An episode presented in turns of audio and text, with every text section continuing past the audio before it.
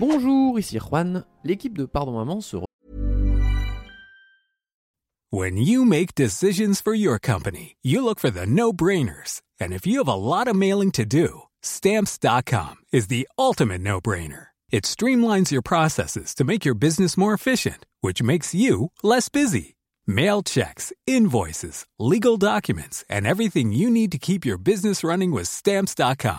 Seamlessly connect with every major marketplace and shopping cart. Schedule package pickups and see your cheapest and fastest shipping options from different carriers. With rates up to eighty-nine percent off U S P S and U P S rates. And with the Stamps dot com mobile app, you can take care of mailing and shipping wherever you are. Make the same no-brainer decision as over one million other businesses with Stamps dot com. Sign up with code PROGRAM for a four-week trial, plus free postage and a free digital scale. No long-term commitments or contracts. That's stamps dot com.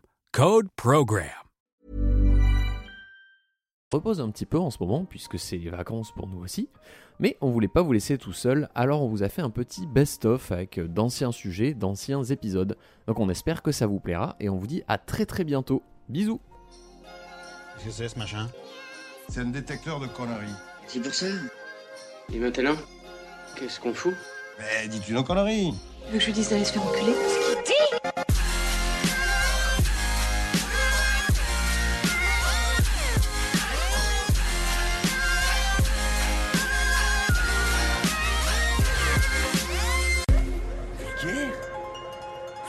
Vulgaire ? Oui, je trouve ça vulgaire. C'est votre petit jardin secret. C'est pas joli, joli, hein, c'est moche. Vous allez à Jardinland, rayon vingt jardins, c'est ouvert le dimanche.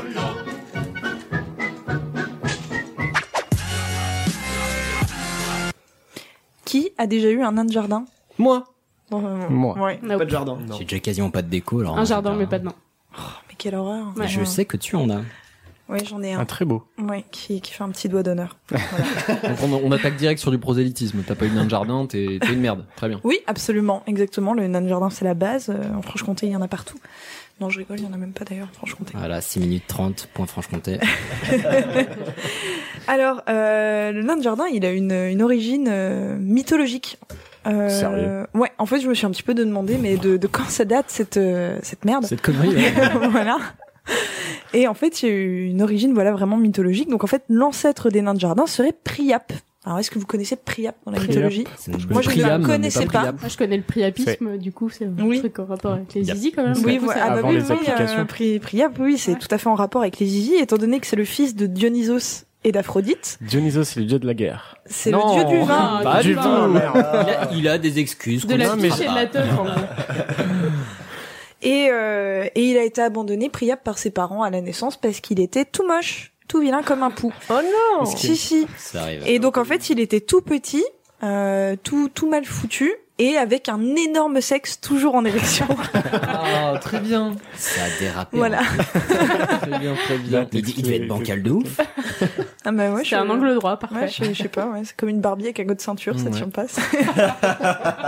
Tyrus Bouchonus de son surnom. Bah, allez, continuons, continuons. Voilà. Et, euh, et donc, en fait, il, comme il est représenté avec toujours un gros pénis en érection, c'est le, c'est forcément le, le dieu d'une forme de fécondité. Mais euh, c'est assez euh, étonnant parce qu'il ne peut jamais éjaculer. Et donc, en fait, on pouvait avoir des statues de Priape dans son jardin quand à l'époque romaine ou grecque. Mmh. Et en fait, il, on, la légende raconte qu'il, comme il était dieu de la fécondité des vergers, et ben du coup, il conservait ton jardin. Donc, t'avais des super radis, des super salades. Et en plus, si t'avais un voleur de laitue qui s'introduisait dans ton jardin, il allait, biton, il venait, et il violait. Quoi ? Oh, mais c'est horrible. Mais t'avais pas de mandragore du coup. Balance ton nain. Non. Mais qu'est-ce que c'est que ce sujet ? Mon Dieu ! Ça avait l'air mignon. C'est... Voilà. Ça virait sale direct. Direct. On n'a pas le temps, frère. Ah, vous m'avez dit Camille, fais vite. Moi, je vais droit au but. Ah bah. Donc ça, c'était pour l'origine mythologique, mais il y a également une origine historique. Euh, mmh. qui est un peu plus euh, vraisemblable. Donc en fait, au quinzième siècle, en Turquie euh, actuelle, il y avait des mines d'or, plein de mines d'or. Mmh. Donc euh, l'être humain s'est dit, tiens, si on allait exploiter ces mines d'or, mmh. plutôt une bonne idée. Donc on va commencer à creuser euh, dans la terre des petits boyaux, euh, pour euh, réussir à prendre de l'or et à le ressortir. Sauf que bah, comme c'est des conduits étroits, on s'est dit ce serait bien d'y envoyer des personnes de petite taille. Donc en fait, on va choper tous les nains du coin et on va les faire bosser dans les mines. Donc on leur a fait des, euh, des bonnets rouges euh, renforcés avec du tissu qui sont les premiers casques de chantier de l'époque, mmh. et on leur mettait des vêtements de couleur vive pour pouvoir les repérer de loin dans les galeries. Voilà, et c'est ainsi que le nain, entre guillemets, est né. En tout cas, euh, l'image qu'on peut avoir du nain dans Blanche-Neige et les sept nains avec le bonnet rouge. C'est pour ça, ça que les sept nains, ils travaillent à la mine. J'avais absolument jamais réfléchi à leur profession. Et c'est pour ça, quoi. Et c'est pour ça, ne serait-ce que, que le mec est dans... prof, quoi. Non, mais dans le, dans le Seigneur des Anneaux. Les nains qui vivent dans les mines, et cetera. Mais ça vrai. vient de, Mon ça vient de là. Balin. Pardon, je gratte. Voilà. Et donc, euh, et donc on, on se méfie d'eux parce qu'ils vivent sous la terre, donc ils côtoient les démons, les forces maléfiques. Du coup, on les aime pas trop, ces nains-là. Ces nains-là. Euh, et on pense, on va tout de suite leur prêter tout un tas de pouvoirs, de vertus étranges. Et euh, on va en parler. Enfin, beaucoup de voyageurs vont commencer dans leur mémoire, en retour, en, lorsqu'ils reviennent en Europe, à parler de ces nains, de ces êtres un petit peu bizarres qu'ils ont vus travailler dans les mines avec leur gros bonnet rouge. Et on va même en faire des, des sculptures euh, de différentes tailles. Et on va en ramener en Europe, les voyageurs en ramènent et vont en exposer dans leur cabinet de curiosité. Et donc là, c'est la naissance vraiment du nain de jardin euh, au quinzième siècle, sous la forme euh, actuelle, entre guillemets, qu'on les connaît, non plus avec un gros zizi. Hein. Mais c'est super glauque, imagine, tu fais des sculptures de corons, quoi. C'est oui, super, mais c'est, c'est un euh, petit peu ça. Avec voilà. des grosses bites. C'est ça.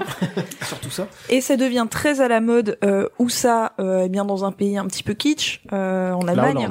Voilà. Non, bah, en Allemagne, euh, ah bah, si, c'est méga kitsch, l'Allemagne. Et, euh, kitsch qui vient de l'allemand, mais. Position tout à fait gratuite et injustifiée. Oui, absolument, c'est, c'est mon avis. Euh, et donc, euh, là-bas, on, il va y avoir un boom, euh, concernant la modernité du nain de jardin à partir du dix-huitième siècle. Tout le monde veut des nains de jardin.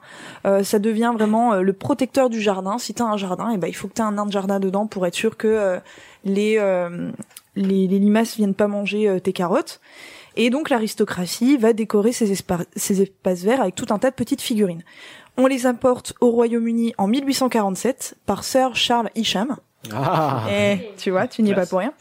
Et euh, ce monsieur Isham, il en rapporte vingt et un d'Allemagne, il les met dans son jardin, euh, tout le monde trouve ça super chic, euh, gros effet de mode, euh, tous les Anglais en veulent.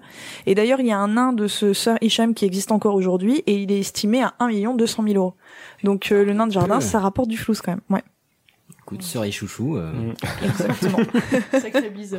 Et donc l'Allemagne, c'est vraiment la mère patrie du nain de jardin, et c'est étonnant une fois de plus. Euh, donc on y ouvre la toute première manufacture au monde de nains de jardin en mille huit cent soixante-douze, et encore aujourd'hui, cette usine est la première usine à fabriquer des, des nains de jardin, en tout cas celle qui en fabrique le plus grand nombre. Euh, il y a... Ouais. Non, non, mais non, d'accord. je suis, je suis. Il y aurait vingt-sept millions de nains de jardin en Allemagne. Ouais, et il y aurait quoi? Il y aurait des nains dans un jardin sur six en Allemagne. C'est des malades. Bah non, mais ils sont kitsch, hein. Vous voyez, après vous me dites, oh, pourquoi, pourquoi? Bah voilà, preuve en est. Les, les chiffres parlent d'eux-mêmes. Et donc, euh, l'Allemagne est le premier pays producteur de nains de jardin aujourd'hui, étant donné qu'ils produisent deux millions de statuettes par an, et plus de cinquante pour cent de cette production part au Japon et aux États-Unis. Au Japon? Voilà. Et oui. Voilà, faut croire que les, les, ils ont des Japonais jardins sont aussi. Férus de, de, de nains de jardin. Exactement, donc vous voyez. Bah, je qu'en vois fait, pas le... trop ça dans un beau jardin japonais, non. tu vois, ouais, un nain de jardin avec un gros nez rouge de, de, de Pardieu au milieu, tu vois. Donc vous voyez, le, le nain de jardin, c'est tout un, c'est tout un commerce. Non, mm-hmm. mais enfin voilà, ça, ça, ça brasse énormément de d'argent euh, chaque année, et c'est également euh, une révolte. Euh, non, si, si, si, si c'est un engagement. Pour les auditeurs qui ne voient, qui ne le voient pas, la façon dont tu le dis, ça sent la connerie à plein nez. Non, non, non, non, non, non, c'est un engagement euh, pour plusieurs choses. Il y a euh, un professeur et docteur en analogie. Euh, Est-ce que t'es en train en de te payer nos gueules? Non, c'est vrai. En analogie. Qui, en mille neuf cent quatre-vingts en Suisse, donc ce monsieur, il s'appelle Fritz Friedman, euh, va fonder l'Association internationale de protection des nains de jardin. Et donc en fait, il cherche à protéger les nains de jardin. Mais de quoi? Ah bah de, des mauvais traitements qu'on peut leur réserver. Okay.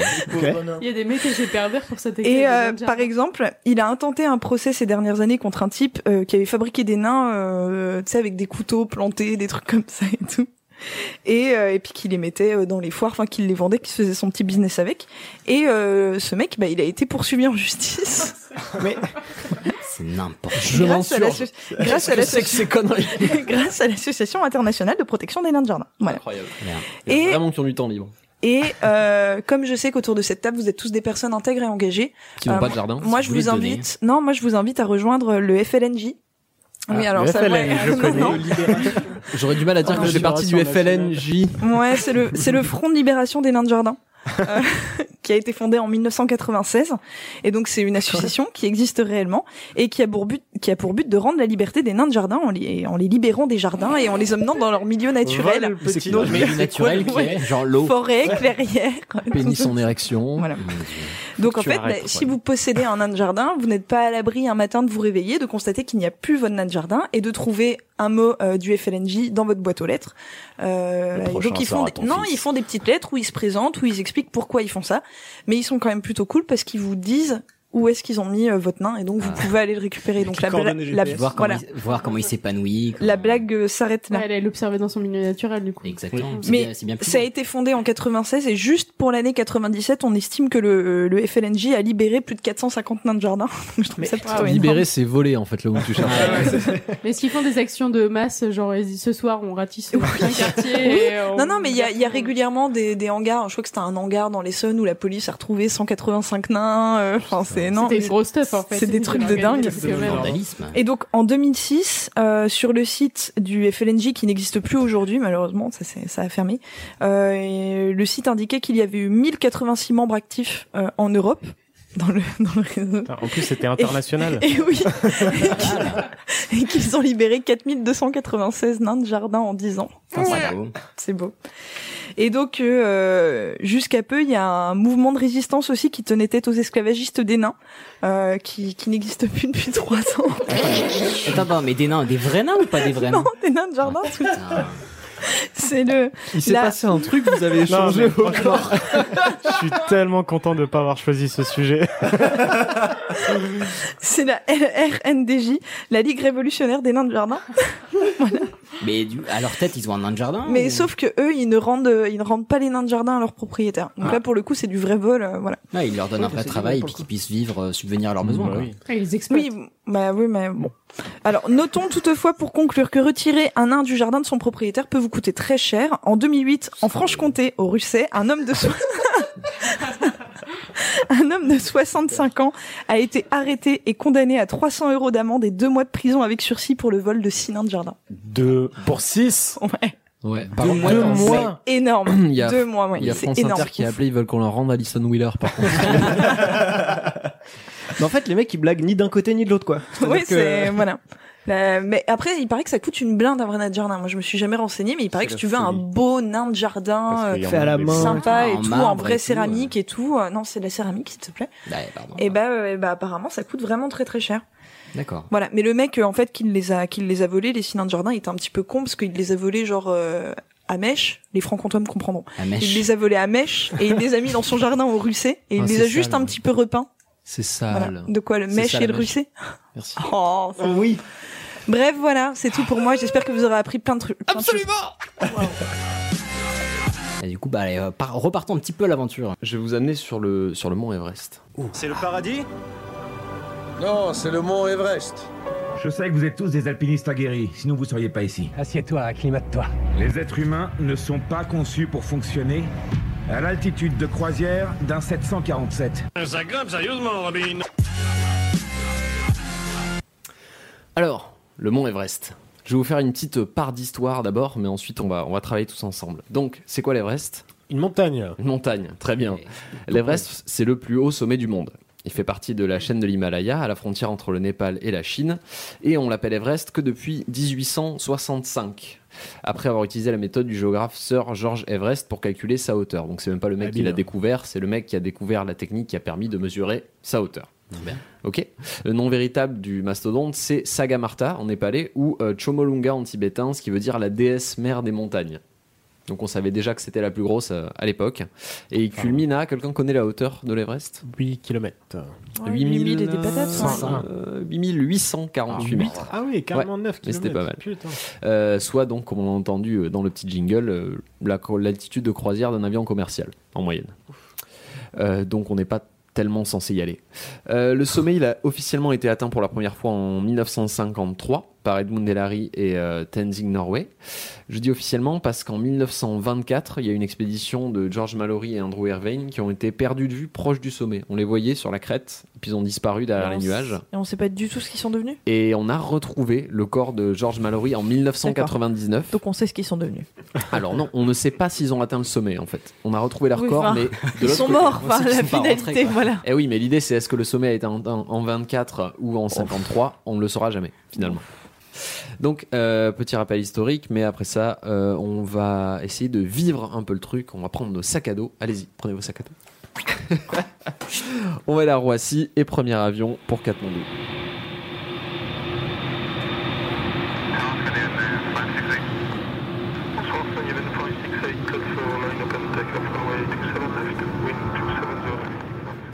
Bienvenue à Katmandou. Ça va ?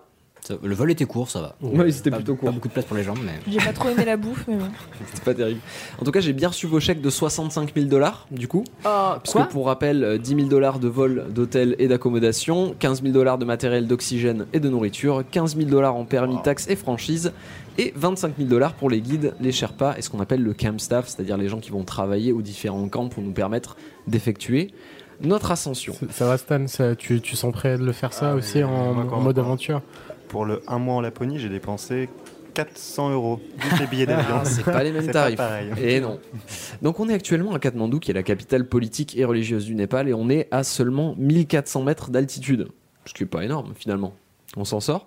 Donc on va faire un petit peu de tourisme, on va faire des courses, on va aller répertorier notre expédition avec nos nationalités et nos noms, parce qu'il y a des personnes qui s'occupent de répertorier tout ça.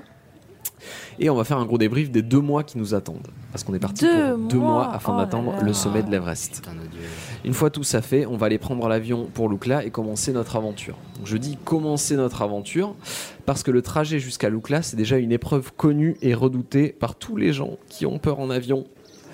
Pourquoi ? Parce qu'on va atterrir sur une piste en pente de cinq cents mètres avec un précipice au bout. L'Altiport a la réputation d'être le plus dangereux du monde. Heureusement, on a de la chance. Nous, on va atterrir à Lukla sans danger, à deux mille huit cent soixante mètres d'altitude. Jusque-là, on s'en sort pas trop mal. Ah, ça va. Donc, comme j'ai pas euh, deux mois pour vous raconter le voyage, on va choper nos bagages rapidement. On va prendre direct à gauche, et je ne plaisante pas, on prend à gauche en sortant de l'altiport. On traverse la rue principale du village jusqu'à une arche. Le chemin descend vers le village de Tcheplong. On traverse ensuite le village de Nurning pour atteindre Pagding à deux mille six cents mètres d'altitude. Alors Pagding, c'est euh, un des derniers villages qu'on croisera sur la route. Et on a un grand pont qui traverse la rivière d'Oudkoshi. Vous l'avez peut-être déjà vu sur des images. C'est des énormes ponts suspendus avec des drapeaux de ouais. toutes les couleurs ouais, ouais. au-dessus d'une grande rivière euh, qui est une des étapes clés euh, du, du trek de l'Everest. Le trek de l'Everest qui est le trek que font les gens qui veulent aller voir un petit peu ce que c'est que l'Everest mais, mais qui n'ont pas, pas forcément bien. ni le temps, ni les moyens, ni le, la possibilité de le faire en restant vivant. Du oui. coup là, on a déjà commencé à monter là. Alors gentiment, okay. on commence à, on, on est sur, on est sur une rando. On, on est parti, je rappelle, de mille quatre cents, on est arrivé à Pagding à deux mille six cents mètres, donc okay. on est quand même déjà pas mal, bien monté. Donc ces ponts suspendus, ça fait un petit peu claquer les fesses, mais le chemin est quand même bien marqué, et très fréquenté. Le trek même, est assez accessible. C'est quand même le quart déjà. C'est déjà un bon oui. exploit. oui, un bon quart, exploit. Le, le quart le plus facile. Le, le plus facile. Donc on va continuer euh, le chemin sur une pente raide et on va euh, enfin, une pente raide himalayenne, c'est pas les buts de Chaumont hein, on est sur quand même euh, une bonne pente quoi. Et on va arriver à Namche Bazar qui est à trois mille quatre cent cinquante mètres de haut. Donc c'est déjà là bien, on hein. est bien monté. Ouais. Namche Bazar, c'est la capitale des Sherpas. Vous savez ce que c'est qu'un Sherpa ? C'est les mecs qui accompagnent avec un sac à dos et voilà, on peut dire ça. Et qui sont capables de fumer des clopes pendant que toi tu craches tes poumons. C'est les mecs en fait qui sont acclimatés euh, de naissance, c'est-à-dire qui ont l'habitude de, de ce genre d'altitude. Ça veut dire un truc en particulier, Sherpa ? euh, Sherpa, euh, oui, mais j'ai complètement oublié de vous donner la traduction à force okay. de fouiller. C'est vrai que c'est un sujet qui est assez compliqué à préparer parce qu'il y a beaucoup d'expéditions et beaucoup de, de, de choses qui se, qui se contredisent en fait. D'accord. Donc euh, comme j'ai pas eu la chance pour l'instant d'aller, d'aller faire l'Everest, euh, je, vous rac- je vous referai un sujet quand je l'aurai fait. C'est pas le cas pour, le, pour l'instant. Donc, euh, sur la route de Namche Bazar, on aura notre premier aperçu du mont Everest. Et c'est extrêmement impressionnant. On voit aussi le mont Lhotse qui est à côté, qui est sa petite sœur, un petit peu plus bas. Arrivé à Namche, on pourra se reposer et on sera bercé par la fanfare des clébards qui gueulent toute la nuit.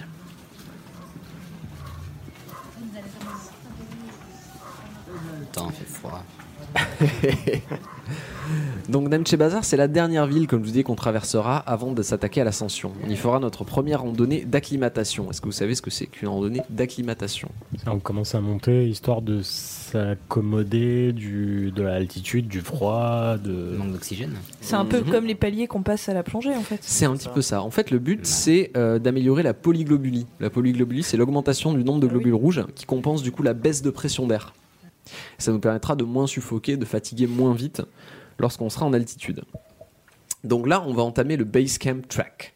Comme je vous disais, c'est le pèlerinage un petit peu de, de tous les, les aventuriers qui veulent aller voir l'Everest mais qui n'ont pas forcément le niveau de le faire. On va marcher environ deux semaines et on va prendre de l'altitude petit à petit. On va passer par des lacs, les lacs de Gokyo à quatre mille sept cent cinquante mètres, donc déjà on est bien monté. Et le refuge de Gorachep à cinq mille cent mètres. Le refuge de Gorachep, c'est un peu le dernier refuge avant qu'on arrive vraiment sur le serious business. Euh, une fois à Gorachep, donc, on va préparer notre dernière étape vers le base camp. Il faut savoir que l'Everest est composé de différents camps de base. Mmh. Alors, il ne faut pas confondre le base camp et le base camp un. C'est con, mais on va en parler. Il y a, il y a une différence entre les deux. Donc... en route vers le camp de base, on a une petite balade de deux heures à travers les montagnes de cailloux. Il faut savoir que là, on est déjà à, peu, à la hauteur du Mont Blanc, en fait, hein, typiquement. D'accord. Donc on commence notre, euh, notre ascension, on est à la hauteur du Mont Blanc. Donc on est dans l'ambiance, il y a des toiles tendues partout, des chemins, des murs en pierre, des shortens. Je ne sais pas si vous voyez ce que c'est que les shortens, c'est des espèces de colonnes qui servent en fait de des symboles religieux, hein, des espèces de colonnes en pierre. Si vous avez lu Tintin au Tibet, vous en avez sûrement vu. Une espèce de, de, de, de petite euh, pyramide, de petite ah, tour. Je ne sais pas souvenir, comme un, comme un peu les, les monolithes. De oui, c'est un genre de grosse relique. Et des drapeaux à prière partout, des petits drapeaux tibétains aussi, que vous avez peut-être déjà vu de toutes ah, les ouais. couleurs. Donc actuellement, il fait environ moins dix degrés. Ça va. Ça va, ouais. carrément. Si t'as un petit Mont d'Or et de la Concorde. Aujourd'hui, aujourd'hui, à Paris, il faisait moins trois, hein, pour, pour référence. Et donc, on se tape deux semaines de marche dans la caillasse qui nous amène au camp de base, cette fois à cinq mille trois cents mètres. Oh shit. Ça commence à être pas mal. À piquer. Le camp de base, c'est un immense camping sauvage multicolore avec des tentes partout. Et on voit la cascade de Kumbu qui se déplace rapidement. C'est une, cas- une énorme cascade de glace qui se, dépa- qui se déplace quand même de un mètre par jour. Et on devra la traverser pour de atteindre le camp point. un mètre, un par, mètre jour. par jour. Alors, il faut savoir que euh, ce qu'on appelle un icefall en anglais, parce qu'en français, quand on dit cascade de glace, c'est une cascade gelée en fait, de l'eau gelée. Euh, là, c'est pas exactement ce qu'on peut imaginer, c'est-à-dire que c'est plus un pan de montagne neigeux qui s'est cassé la gueule, okay. une avalanche, quoi. Et qui est gelée. Mais très lente. D'accord. Mais très lente et surtout qui est composée de centaines de crevasses dans lesquelles on peut tomber et crever à n'importe quel moment. Donc on devra traverser hein, cette, euh, cette petite euh, okay. cascade de glace afin d'atteindre le premier camp. Mais on n'en est pas encore là. Est-ce qu'on a le droit de craquer maintenant ? Oui, faut mieux le faire après. Là on est sur la, f- on a déjà passé la phase de craquage depuis une semaine, hein, je pense. Ah, ouais. J'avais peur de rater. Ok, je craque alors. Alors on va pas partir tout de suite parce qu'on a d'abord un truc très important à faire, c'est la puja. La puja, c'est une cérémonie tibétaine qu'on va faire pour bénir euh, notre notre expédition. On n'y coupe pas, hein, on en a même fait avant des des, des cérémonies. Ça consiste à donc bénir, euh, mettre des petits drapeaux autour d'un autel, balancer du riz euh, vers l'autel en, au signal du dévot, puisqu'on a un lama, donc un lama pas l'animal mais le l'équivalent du prêtre. Le chanteur, ah d'accord, le chanteur, moi je, je, j'imaginais vraiment le mec qui avait son non, lama non. en laisse. Mais, euh, non, le lac du Connemara. On va, on va engager l'équivalent en fait d'un prêtre pour euh, bénir euh, notre expédition. Souvent en fait ils font Sherpa, c'est-à-dire que c'est un Sherpa qui s'avère aussi être lama et qui va nous aider à... à... Non arrête, comme, c'est, comme c'est dans, pas un animal. Comme dans Cusco. Ok, je ne peux rien dire. Les bigous. Et on va en profiter donc pour vérifier euh, le matériel, notamment les radios, euh, tout ça, avant de partir pour le Camp One. Donc on va attaquer euh, nos premiers treks d'acclimatation vers le Camp One. On est entre cinq et six mille mètres, on va traverser la cascade de glace. On se lève très tôt le matin pour profiter que la cascade soit gelée, parce que quand elle n'est pas gelée, c'est un peu plus la merde. En très haute montagne, il y a deux heures où il fait bon vivre, entre neuf heures du matin et onze heures. Le reste du temps, il fait soit trop chaud, soit trop froid. Trop avec chaud. La... Et trop chaud, oui, parce que bah, quand il y a le soleil qui tape soleil. sur la neige... Ah. T'as moins de filtres. T'as... Exactement. Et surtout que quand il fait trop chaud, la cascade devient instable. Et on n'a pas du tout envie de tomber dans une crevasse. Okay. Alors la cascade, elle est équipée d'échelles horizontales, donc pour les, les crevasses, et verticales quand ça monte un peu, pour faciliter notre traversée. La traversée prend environ douze heures. Donc, douze heures, déjà à six mille mètres d'altitude, ça commence à... à taper. Hein. Euh, on peut faire environ, je pense, huit heures sans préparation physique, comme tu parlais tout à l'heure, en mangeant McDo tous les deux jours. Euh, douze heures de cascade de glace en mangeant McDo tous les deux jours, c'est pas possible. Il faut avoir fait une préparation physique et des treks d'acclimatation avant. Parce que ça a l'air simple comme ça quand on le raconte, mais en ah vrai, ouais. c'est, c'est le niveau des meilleurs athlètes en fait. Ouais, euh, bah, je parierais pas sur moi en tout cas. Moi non plus, je parierais pas sur toi. Donc on fait plusieurs allers-retours sur plusieurs jours et on s'installe finalement au Camp One qui est à environ six mille mètres d'altitude. C'est un village de cent cinquante tentes. Il euh, y a pas mal d'allées et venues. Il y a moins de monde qu'au camp de base, mais il y a quand même, il y a quand même pas mal d'allées et venues. Et on est entre les parois de l'Everest et du Noupsé, qui est une autre petite sœur de, de l'Everest. Et là, euh, bon, on est bien, on se prend des rafales de vent qui sont pleines de givre dans la gueule de trois heures à dix-sept heures environ, toujours par un bon moins dix degrés, parfois, euh, parfois moins vingt. Donc euh, quand on se repose, c'est quand on se prend des, des vagues de givre dans la tronche.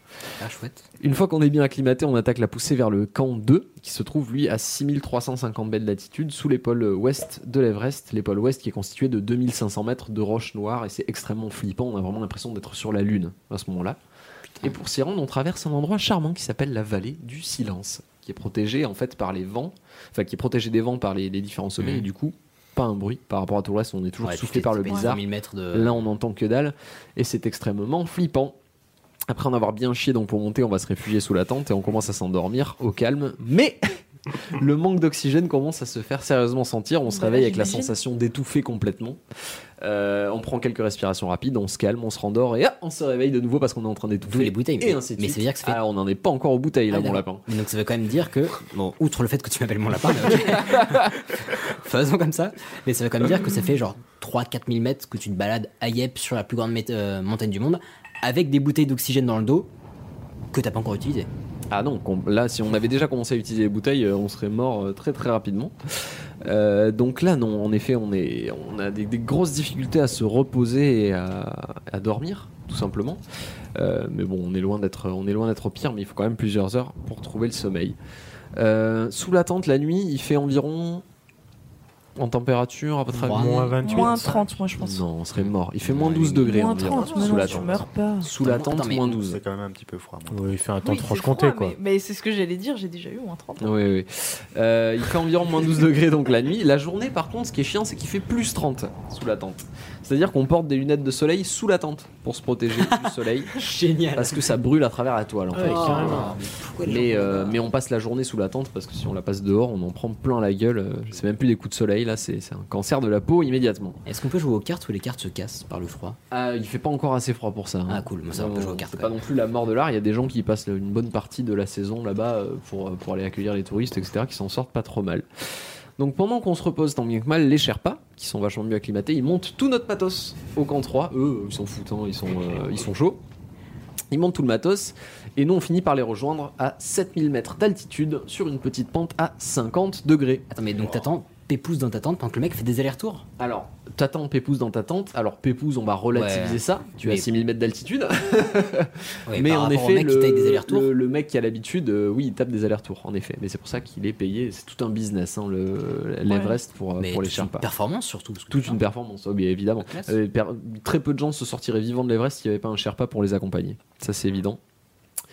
Donc on va être bien clair, hein, à sept mille mètres, à une pente de cinquante, on respire plus, on suffoque de façon permanente en fait. Hein. On n'est on est, on est pas vraiment dans le plaisir. Euh, le moindre effort, ça nous crame complètement. Genre, je, si je voulais attraper un truc sur la table ici, c'est comme si tu courais à cent mètres, Camille. D'accord, très bien. Voilà. C'est déjà euh... le cas hein, euh, à zéro mètre d'altitude. Mais, euh... mais du coup, l'idée là, c'est qu'on va, on va plus s'attarder. À partir du moment où on a atteint le camp trois, on va vraiment essayer de finir parce qu'on a des fenêtres climatiques très fines et notre corps ne peut tenir qu'un certain temps dans ce genre de situation. Donc c'est le moment où on y va, on part pour le col sud. Objectif, le sommet en passant par le camp quatre où on s'arrêtera peut-être pour souffler quelques heures. Allez, c'est parti. On attaque la pente soutenue, quarante degrés d'inclinaison en glace vive qui rend chaque pas dangereux et difficile. Plus l'air s'allège, plus le corps s'alourdit. Heureusement, une corde fixe nous permet de nous aider dans notre ascension. Tant mieux, parce qu'à cette altitude, difficile de réfléchir et de s'orienter, on a la limite des possibilités physiques, comme je vous disais, d'un sportif de bon niveau. On grimpe la bande de rochers jaunes, qui est faite de marbre brun, et particulièrement crevante, dans laquelle on inaugure notre masque à oxygène, cette fois, Elias. Ça y est, ah, ça on a droit à de l'oxygène, et on va traverser l'éperon des Genevois. C'est une nervure de roche noire qui a été nommée par une expédition suisse en dix-neuf cent cinquante-deux. Toujours sur une pente à plus de quarante degrés, parce que sinon c'est, c'est chiant. Ouais, c'est et on bien. va finir par un replat, le tout dans la caillasse qui nous mène au camp quatre, en fin d'après-midi, le camp quatre qui est le dernier camp avant d'arriver au sommet. Alors on s'y arrête très peu, on dort pas, quasiment peu, on reste sous oxygène tout le temps, on va juste manger un petit truc ou se reposer un peu avant de repartir le plus vite possible. l'ascension finale elle doit se faire en un aller-retour, parce qu'une fois qu'on est dans la zone de mort, c'est-à-dire la dernière zone, l'altitude détériore nos, nos organes internes. Oh, ah ouais. On a un risque d'œdème permanent cérébral euh, du oh, poumon. Pourquoi, euh, genre, on est en train de crever à partir du camp quatre, littéralement. Donc on y reste pas longtemps.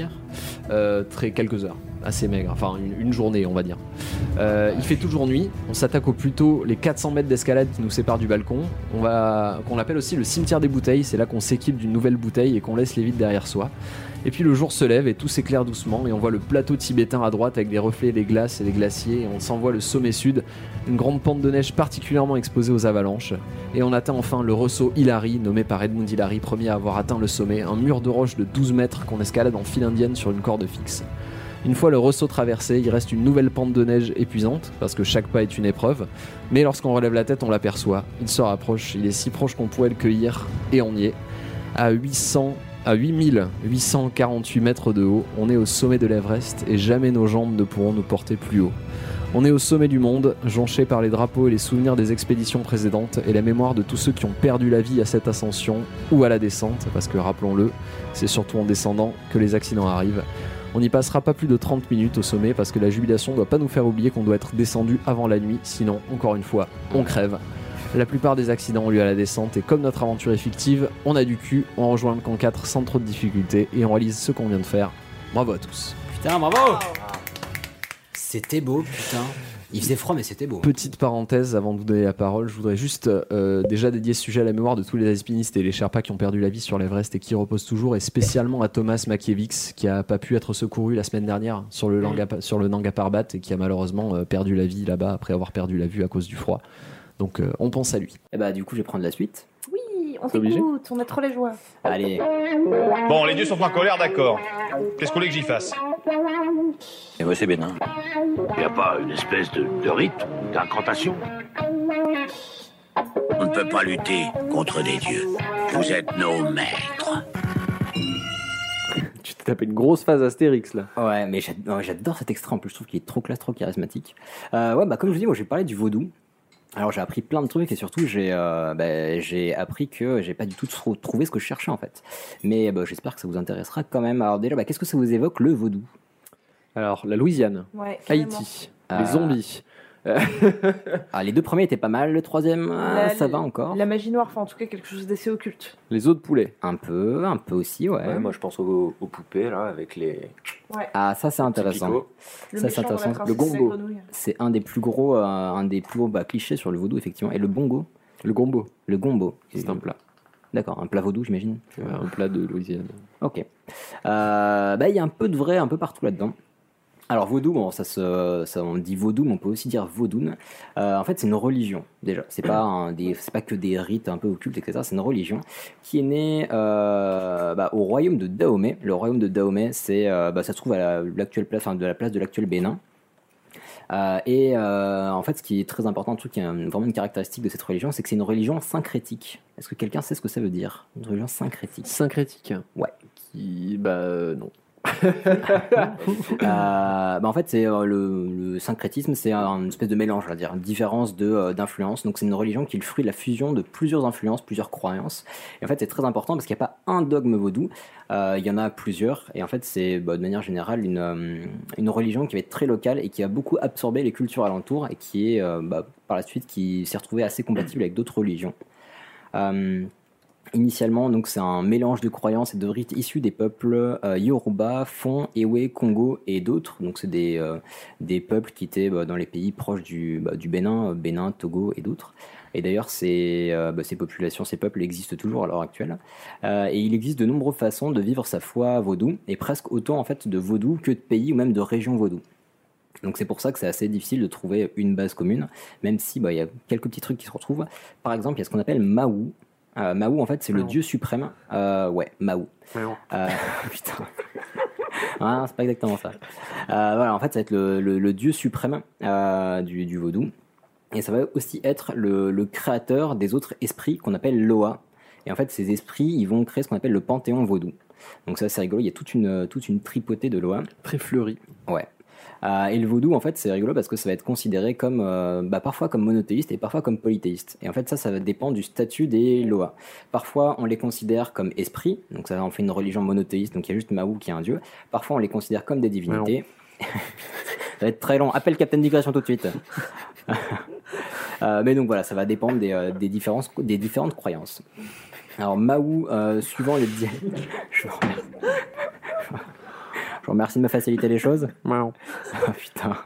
C'est la dernière. C'est la... T'as le droit encore à une fois, okay. Une seule. Place-la bien. Euh, donc Mawu, ça veut dire celui qu'on ne peut pas dépasser. Euh, et en fait, il est omnipotent mais inaccessible. Ça va, vous suivez, vous oui, en sortez. On suit très bien. Oui. Je vous laisse cinq minutes. C'est bon. On est là.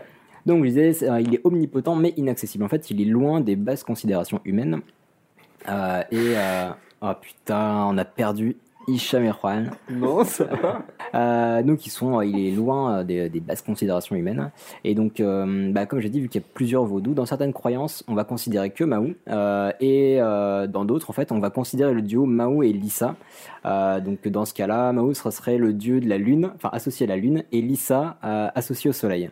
Euh, et parfois, on les considère comme frères et sœurs, euh, jumeaux, et parfois époux. Euh, là, c'est très très difficile de continuer parce que Juan et Hicham pleurent de rire. Mais vraiment littéralement, donc c'est assez difficile. Tu veux pas l'appeler Pierre? Et là, c'est, c'est, c'est la dernière fois que j'en parle. Enfin non, c'est quasiment la dernière fois que j'en parle. Euh, on va dire dans trente secondes, je parlerai plus de... Euh, donc vous avez retenu Mawu et sa, sa sœur jumelle. Oui, il a une sœur jumelle. Voilà. Euh, oui. Et bah, pareil, suivant les sources, euh, pourtant j'en ai recoupé beaucoup. Mais un coup on dit que euh, Mawu c'est un mec, un coup on dit que euh, c'est euh, le, enfin Mawu c'est un mec et Lissa c'est une femme, un coup on dit que c'est l'inverse. On dirait des Pokémon. Euh, ouais, c'est, un, c'est, c'est pas tout à fait faux. Euh, bon allez, continuons. Euh, donc je disais qu'il est inaccessible. Donc en fait les hommes vont communiquer avec les Loa et les Loa eux vont communiquer avec le Dieu suprême. Je vais pas le citer parce que sinon ça va être trop compliqué. Et donc les hommes en fait ne vont pas communiquer avec Mawu, ils vont pas, ils vont suivant les croyances, ils vont quasiment pas le, s'adresser à lui en fait. Ils vont parfois lui adresser une prière, enfin une prière, une croyance. Ils vont faire vœu de foi, mais ils vont pas avoir de rite spécifique pour lui. Euh, ce qui est le plus important donc pour eux, ça va être les, les Loa. Donc comme dans la mythologie grecque, romaine ou égyptienne, chaque Loa a sa spécialité. Donc il y en a un pour la foudre, la moisson, l'amour, la mort. Donc on va parler de mythologie vaudou également. Euh, et ils vont être traditionnellement répartis en trois familles, euh, enfin trois familles principales, euh, suivant plusieurs rites. Donc il y a le rite Rada, euh, c'est le panthéon le plus ancien en fait, ça va... Putain. Non mais là il n'y a que des noms chelous dans mon sujet, donc il euh, va falloir s'y faire. Euh, je suis dé... Il n'y a que des noms comme ça. Hein. Ah, je ouais. suis vraiment désolé. Jus- jusqu'au bout ça va être comme ça. Ah, c'est dur les lundis soirs. Hein. Donc allez hop, interro surprise, il y a combien de rites, combien de familles ? Beaucoup. sept. Il y en a trois. trois. Personne n'a écouté. Je suis désolé. Euh, j'en appelle au soutien des auditeurs. Euh, donc, il va y avoir trois familles. Envoyez des croquettes pour moi. Ah, tout d'un coup, je vois ce que ça fait d'être à la place d'Hicham. C'est pas facile. Allez. Arrêtez. Donc, le premier rite, on a dit qu'il y en avait trois. Enfin, trois familles principales. Il y en a des autres mineurs. Après, il y a le rite Rada. Donc, en fait, ça va être le panthéon le plus ancien. Et ça, il va rassembler généralement des lois bénéfiques. Euh, et euh, et bah, généralement issus d'Afrique, en fait. Parce que c'est le, le rite initial. Donc, on va compter parmi eux. Oui, encore des noms chelous, désolé. Papa Legba, Erzuli Freda, euh, Mami Wata. Et Mami Wata, on l'appelle ouais. la sirène aussi. Euh, donc, ça, c'est dans le rite Rada. Et donc, ils sont généralement gentils, comme on disait. Il y a le rite Congo. Donc, eux, généralement, ça va être des esprits d'Afrique centrale, euh, donc de, euh, on va dire d'origine bantoue. Euh, il est un peu plus discret que les autres. Et il va y avoir le rite Pétro. Euh, et là, ça va être des esprits créoles, donc principalement originaires de Saint-Domingue. Mais ça va être, euh, contrairement au rite Rada, principalement des esprits malins, féroces, euh, donc liés à des, euh, à des, on va dire, des esprits de feu, métallurgie, mort. Donc c'est un peu plus badass. Sympa. Euh, et on considère qu'il y a à peu près cinquante millions de pratiquants euh, du vaudou. cinquante millions ? Ouais, c'est ouais. énorme. C'est, c'est monumental. Euh, donc le vaudou, c'est, c'est beaucoup implanté aux Antilles, donc notamment Haïti. Pardon. Euh, en Amérique du Sud, donc au Brésil beaucoup, ce que je ne savais pas, et en Amérique du Nord, donc la Louisiane. Tu avais raison. Je ne savais pas pour le Brésil non plus. Euh, ouais, bah c'est un peu mineur, surtout en fait Haïti qui a concentré euh, beaucoup de transformations d'histoire à ce sujet-là. Euh, donc comment on le disait, bah, c'est par l'esclavage. Et en fait, bah, comme tu disais Camille, le vaudou, c'est une tradition, un héritage qui a été conservé par les esclaves malgré la, malgré la traite en fait. Ils ont oui. essayé de garder un peu leur, bah, leur tradition, leur, leur rite. Euh, et donc bah, en fait à partir du seizième siècle il va y avoir une importation d'esclaves pour exploiter les, ri- les richesses de ces îles, donc îles caribéennes notamment, donc c'est là qu'on arrive en Haïti, enfin l'île de Saint-Domingue qui n'est pas encore Haïti. Et en fait, c'est super intéressant parce que, enfin, moi je trouve ça très intéressant, parce qu'en fait, le, le, le vaudou va jouer un rôle très fort dans cette histoire, dans l'histoire de l'esclavage et de l'émancipation de ces personnes, parce qu'il y a une révolution des esclaves à partir de la fin du dix-huitième siècle, et, et traditionnellement, traditionnellement pardon, on va la situer, enfin, on va situer le départ de cette révolution à ce qu'on appelle la cérémonie du bois caïman, et c'est une cérémonie vaudou euh, qui était organisée par des esclaves émancipés, émancipés, et elle a eu lieu en août dix-sept cent quatre-vingt-onze. Et cette révolte, révolution, elle est super importante parce qu'on considère que c'est la première révolte d'esclaves réussie au monde, enfin du monde moderne, puisque en mille huit cent quatre, Haïti devient la première république noire du monde, libre. Ouais. Mmh. Ouais. C'est, euh, c'est assez, je trouve, c'est assez fort comme événement, c'est assez oui. fou. Euh, ce que je ne vais pas approfondir, mais qui est un peu badant, c'est que mille huit cent quatre, ah, oh, répu- enfin, première république noire libre du monde, oh, c'est et trop cool. Euh, et c'est l'année où on a remis l'esclavage en France, non c'est pas euh, ça bah, je sais plus, mais en fait, à partir de là, ils ont fait copain-copain un peu avec les Français, et je crois que c'est quinze ans plus tard, mille huit cent vingt et un, ou en tout cas euh, très, très peu d'années après, qui se sont, ouais, voilà, ils se sont fait éclater leur race, où l'esclavage est plus ou moins revenu. Donc, bah, désolé les Haïtiens, on vous a, on vous a un peu niqué vos races. Euh, mais, euh, mais non, ça n'enlève rien à la beauté du geste. Euh... Et bah d'ailleurs, toujours une histoire forte en fait avec le vaudou en Haïti, vu qu'en deux mille trois, le vaudou était reconnu comme une religion officielle. Et on compte nombre et nombre de, euh, de croyants et de pratiquants. Euh, tu parlais des apôtres tout à l'heure, Camille. Euh, bah c'est intéressant parce qu'il y a un culte, enfin euh, il y a un fort lien entre le culte vaudou et le catholicisme, parce que quand les esclaves arrivaient chez leur maître, bah, de, qu'est-ce qu'on leur faisait ? On, on les baptisait. Euh, on les baptisait ? Ouais, exactement. Ah, on les baptisait oui. de force.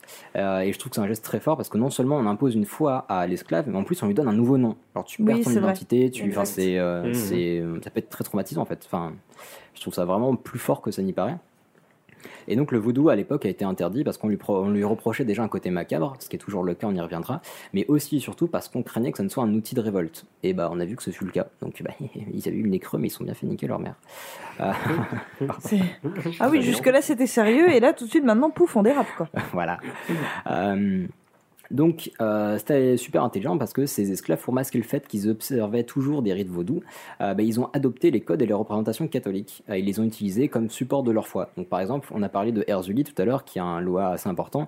Euh, bah, ils l'ont représenté, ils lui ont donné la représentation de la Vierge Marie. Euh, Papa Legba, ils lui ont donné la représentation de Saint-Pierre, avec les portes du paradis. Euh, je vous expliquerai pourquoi c'est important. Euh, mais voilà, c'est pour ça que, en tout cas, dans le vaudou haïtien, euh, quasiment tous les Loa vénérés, ils ont un, ils ont un alter ego euh, dans le catholicisme. Euh, et en plus, bah, beaucoup considèrent que euh, vaudou et catholicisme ne sont pas incompatibles. Donc j'avais entendu, enfin j'ai regardé beaucoup de documentaires, de, de, d'articles, et cetera. Et euh, certains qui disent en fait, qui disent que Jésus est venu sur terre pour compléter le travail des prophètes précédents. Donc son, son message ne contredit pas les, euh, enfin selon eux ne contredit pas les, euh, bah, les, les rites précédents, les croyances précédentes. Et je trouve ça assez intéressant et assez, euh, c'est une belle ouverture d'esprit en tout cas. Euh, et donc bah voilà, en Haïti on peut, euh, il est pas rare de voir une personne qui va à la messe le dimanche et qui, euh, qui aurait suivi euh, la veille euh, le samedi une cérémonie vaudou euh, et là c'est le samedi bon. Oh là là, ça va nous rappeler un super Loa. Euh, bah là je vais vous parler rapidement de, de, des Loa. Euh, comme je vous dis, il y a plusieurs vaudous, là on va aller un peu plus du côté du vaudou haïtien. Euh, généralement chaque Loa va avoir un symbole qui le représente, donc on appelle ça un V V. Euh, c'est un espèce de euh, ça ressemble un peu, un, un peu comme des armoiries en fait, un peu comme un blason, c'est super classe d'ailleurs, ça ferait des super beaux tatouages vraiment, euh, notamment celui du Baron Samedi dont je vais vous parler après, c'est super beau. Euh, et après ils ont toute une histoire, ils vont avoir des couleurs favorites, ils vont avoir des offrandes favorites, donc des poulets, des chèvres, enfin c'est assez vaste. Et ils ont toute une histoire, c'est vraiment une mythologie, donc il y a certains, euh, certains Loa qui sont mariés entre eux, il y en a même qui ont plusieurs maris, enfin c'est la folie. Euh, pour les rites, notamment quand on veut s'adresser aux Loa, on va pouvoir dessiner sur le sol avec des, euh, des poudres blanches, de la brie pressée, de la farine, enfin des choses comme ça, le, le V V du Loa auquel on veut, se, on veut s'adresser, et après en lui donnant des offrandes, euh, du rhum, du miel, de, des champs, enfin plein de choses, on va pouvoir rentrer en contact avec. Euh, Je vous ai dit qu'il y avait pas mal de Loa, il y a tout un panthéon, je vous parlais que de trois, parce que sinon ça va être le sbeul. euh, mais alors pour les trois, bah, on, tu parlais de Papa Legba euh, tout à mmh. l'heure, euh, Juan. Euh, Papa Legba, là ça va être plutôt du côté du, euh, du rite, du rite, pardon, du rite Rada. Euh, du rite Rada, et lui il est extrêmement important parce qu'en fait ça va être un messager. Euh, Rada. Comment ? Rada. Rada. Ouais, le rite Rada. Rada. Et donc il s'appelle Papa Legba. Voilà. Mmh. Oui. Euh, et donc voilà, lui, son, son rôle il est vraiment super important parce que c'est un messager. Ça va être le pont entre les hommes et les Loa. Et euh, donc on fait souvent appel à lui au début des rituels pour établir la connexion entre, euh, bah, entre le bas monde et puis euh, ce qui se passe au-dessus, quoi. Euh, lui, pour le coup, sa couleur c'est le rouge et ce qu'il kiffe c'est les coques. Donc si vous voulez vous adresser à Papa Legba, bah, vous, oui, faites, euh, voilà, vous faites son V V par terre, vous lui balancez euh, un coq et puis euh, roule poupoule. Euh... Frère. Merci, on aperçoit les bruitages. Euh, je vous ai parlé de Erzuli, elle est super importante aussi. Il euh, euh, faut savoir qu'il y a plusieurs représentations, enfin il peut y avoir plusieurs représentations, plusieurs apparences pour les différents lois. Euh, là, je vais vous parler bah, déjà pour commencer de Erzuli Freda. Euh, elle, elle est euh, issue du rite Rada et ça va être la déesse de l'amour et ça, elle est décrite comme une amoureuse tout en douceur. Il euh, y a un truc que je trouve rigolo et vachement progressiste, c'est que euh, Erzuli Freda, elle est mariée à Dambala, Agwe et Ogun. Donc la meuf, elle a trois maris, tranquille. La base. Pour, pour, elle est dans la douceur, quoi. Bah, pour, pour une fois, c'est pas les mecs qui ont plusieurs meufs. Donc voilà, je trouve ça cool. Elle a le droit d'avoir plusieurs maris et, euh, et ça fait chier personne. Donc c'est très très bien. Et euh, donc comme j'ai dit, euh, Erzuli, elle va pouvoir avoir plusieurs représentations. Euh, donc Erzuli Freda, elle... ça va être l'amour, gentillesse, et cetera. Mais il y en a aussi d'autres. Par exemple, Erzuli Dantor. Euh, là, ça va être une représentation du rite préto. Euh, et là, euh, elle va être représentée comme une guerrière, une féroce protectrice des femmes et des enfants. Donc là, généralement, il l'a représentée genre avec des... Elle est assez costaud. Elle va avoir un peu des marques de partout, des armes. Elle a porté un enfant qui le protège. Enfin, ouais. Genre, elle déconne clairement pas. Et euh, alors, je vous l'ai dit tout à l'heure, elle a été représentée par quel personnage biblique ? Euh, la Vierge Marie. Oui, très bien. Ouh, ouais, je fais des petits tests pendant les sujets. euh, et un petit dernier, tout rapido, mais parce qu'il est extrêmement classe, et puis il a aussi utilisé dans la, été utilisé dans la culture pop euh, assez récemment. C'est ce qu'on appelle le Baron Samedi. Enfin, celui qu'on appelle le Baron Samedi. Est-ce que ça dit quelque chose à quelqu'un ? Bah, il est représenté par un squelette en costard avec un haut de forme. Euh, ouais, pas forcément un squelette, mais en gros, ça va être le Loa de la mort et le maître des cimetières. Donc, il va se trouver à l'entrée des cimetières. Et, euh, et effectivement, bah en fait, ça va être le chef des. Euh, j'ai oublié un truc, mais c'est un, un nom qui désigne les esprits de mort. Globalement, ça va être le chef de tous ces, tous ces esprits-là. Donc, il est à la classe. Euh, j'ai pas noté le nom de sa meuf, mais ça va être Mami Michel ou un truc comme ça. Euh, c'est assez rigolo. Il n'a euh, pas, né... pas le côté négatif que tu peux avoir chez un Hadès ou un. Dieu de la mort, euh, de religion autre, il bah, me semble que c'est pas, enfin, il n'est pas vu comme une per- un personnage négatif. Bah, disons qu'il y en a d'autres qui prennent ce rôle. Euh, alors, j'ai pas noté parce que vraiment il y en a des, des dizaines, c'est vraiment, il y en a vraiment énormément. En l'occurrence, lui, il va être assez respecté, mais il y a d'autres, euh, il y a d'autres lois qui vont être très négatifs, orientés mort. Et il y a un loa, par exemple, j'ai oublié son nom, mais qui est un assassin. Enfin, on considère que c'est un assassin et qui a été chassé et il est craint partout. Enfin, c'est vraiment lui pour le coup, il est très négatif. Euh, Baron Samedi, il me semble que non, effectivement, c'est pas négatif. Et je parlerai, bah, tiens, juste après, du, de la relation en fait entre, enfin, la relation que les, le vaudou a avec la mort et les morts surtout. Et effectivement, c'est pas, c'est pas quelque chose de sale, c'est pas quelque chose qui est négatif. Et ce qui est intéressant, je trouve. Euh, alors, pour ces, euh, ces offrandes préférées, ce seront des chèvres et des poules noires pour le Baron Samedi. Et pour ces couleurs, les couleurs qu'il, les couleurs qu'il, ouais, ouais, ça déconne pas. Hein. Et les couleurs qu'il désigne, alors vous allez pouvoir deviner suite au sujet de Camille. Le pourpre. Non, violet. violet. Ouais. Noir et violet, ouais, c'est ça. Et euh, du coup, c'est bien fait penser. Je trouve ça assez rigolo. Bah, ça se recoupe. Comme oui, quand on dit. Vrai, d'ailleurs, Camille voilà. nous avait déjà parlé du vaudou dans son sujet sur les sirènes. Très rapidement, oui. Vous avez expliqué de... que si tu retournais aux putes après, je crois que tu mourrais ou un truc comme ça. Oui, il y avait avec Mami Wata, oui. oui. J'avais avec parlé, Mami Wata, euh, ouais, ah, bah, j'avais parlé sirène, très ouais. rapidement de, de Mami Wata, oui. C'était une prostituée. Avec je... qui tu pouvais euh, coucher, enfin, mais si après tu choisissais de continuer ta vie de débauche au lieu de retourner avec ta femme, elle te tuait. Voilà, mais après, je sais pas c'était dans quel type de... De vaudou. De vaudou, exactement. Euh, bah celui-là, il me semble qu'il est plus proche du vaudou africain, mais je vais pas dire de bêtises. Euh... Donc, euh, comme je dis, bah, le vaudou, en fait, ça va être une religion qui, a, bah, qui évolue beaucoup, qui absorbe beaucoup. Enfin, c'est très... Euh... Bah, comme je dis, c'est très local, en fait. C'est très mouvant et c'est assez peu fermé. C'est... Je trouve ça intéressant. Euh... Et bah, c'est assez rigolo parce que... Bah, je vais passer très vite dessus. Par exemple, il y a des rites où on va, voilà, on va, on va offrir des choses aux lois. Euh, et on devait leur offrir initialement des choses très sucrées, donc à la base c'était du miel, des choses comme ça. Et euh, bah, j'ai vu des vidéos, des documentaires où t'as un, un mec qui fait un rite initiatique qui va offrir un truc aux Loa. Et qu'est-ce que tu trouves de très très sucré dans certains villages ? Du coca. Du Fanta. Du Fanta, et non. ouais. Donc euh, le mec il prend une bouteille de Fanta. Alors juste avant, il prend une chèvre, il lui chuchote un truc à l'oreille et hop hop hop, il n'y a plus de chèvre après. Et après, oh, on va faire une offrande sucrée au Loa. Donc euh, il prend une bouteille de Fanta, il lui chuchote un truc au bouchon et il la balance dans la rivière. Donc j'ai trouvé ce mélange assez rigolo. Euh, Il y a un truc qui est assez particulier, bah, on en parle beaucoup, mais c'est le côté macabre. En fait, le, le vaudou a une, une image très très mauvaise. Oh oui. si, si vous regardez des documentaires sur le vaudou, par exemple, euh, si vous regardez des vidéos sur le vaudou, sur, ne serait-ce que sur YouTube, allez voir dans les commentaires, c'est super intéressant parce que euh, il va y avoir beaucoup de commentaires haineux en fait, euh, soit de Haïtiens, pas forcément de Haïtiens, mais euh, même parmi les Haïtiens et euh, parmi d'autres euh, d'autres populations euh, qui ont pu vivre autour. Euh, et en fait, il y a une, une énorme crainte, il y a un énorme préjugé vis-à-vis du vaudou et euh, donc il joue d'une mauvaise réputation, notamment à cause de la relation que le vaudou entretient avec la mort. Donc déjà pendant les rituels, on va régulièrement sacrifier des animaux pour nourrir les esprits. On considère que c'est pour leur envoyer bah, de la bouffe et euh, bah, sachant que c'est pas perdu parce qu'on va pas les, les carboniser, ça va, on va aussi s'en servir pour prendre de la force. Et enfin il y a tout un rituel derrière. Mais euh, bah, de nos jours le sacrifice animal est euh, absolument mal vu. Donc euh, je faisais le parallèle avec le christianisme. Euh, imaginez euh, le corps du Christ, le sang du Christ. Euh, si le curé tous les matins il laisse buter une chèvre, ouais, on aurait une image un petit peu mauvaise du christianisme, enfin un petit peu plus mauvaise, hein, parce que le pédophile a déjà fait son chemin. Mais... Oh la vache. Pardon. Désolé. Euh, mais voilà, il y a, y a quelque chose qui est, bah, qui est assez euh, viscéral en fait vis-à-vis de, de ces rites. Euh, et bah, niveau rapport avec la mort, il y a aussi le Bah, le lien avec les morts en fait. Alors, on garde un lien fort avec les morts et on considère qu'ils peuvent toujours entendre euh, les hommes et généralement quand quelqu'un de, bah, d'une famille va mourir, on va continuer à, à les honorer pour leur vie passée, pour aider leur âme à se détacher de leur corps, pour leur demander conseil. Donc euh, voilà, il y, y a quelque chose d'assez serein avec la mort. Euh, Juan, tu disais qu'avec, euh, qu'avec le Baron Samedi, il n'avait pas forcément une image négative.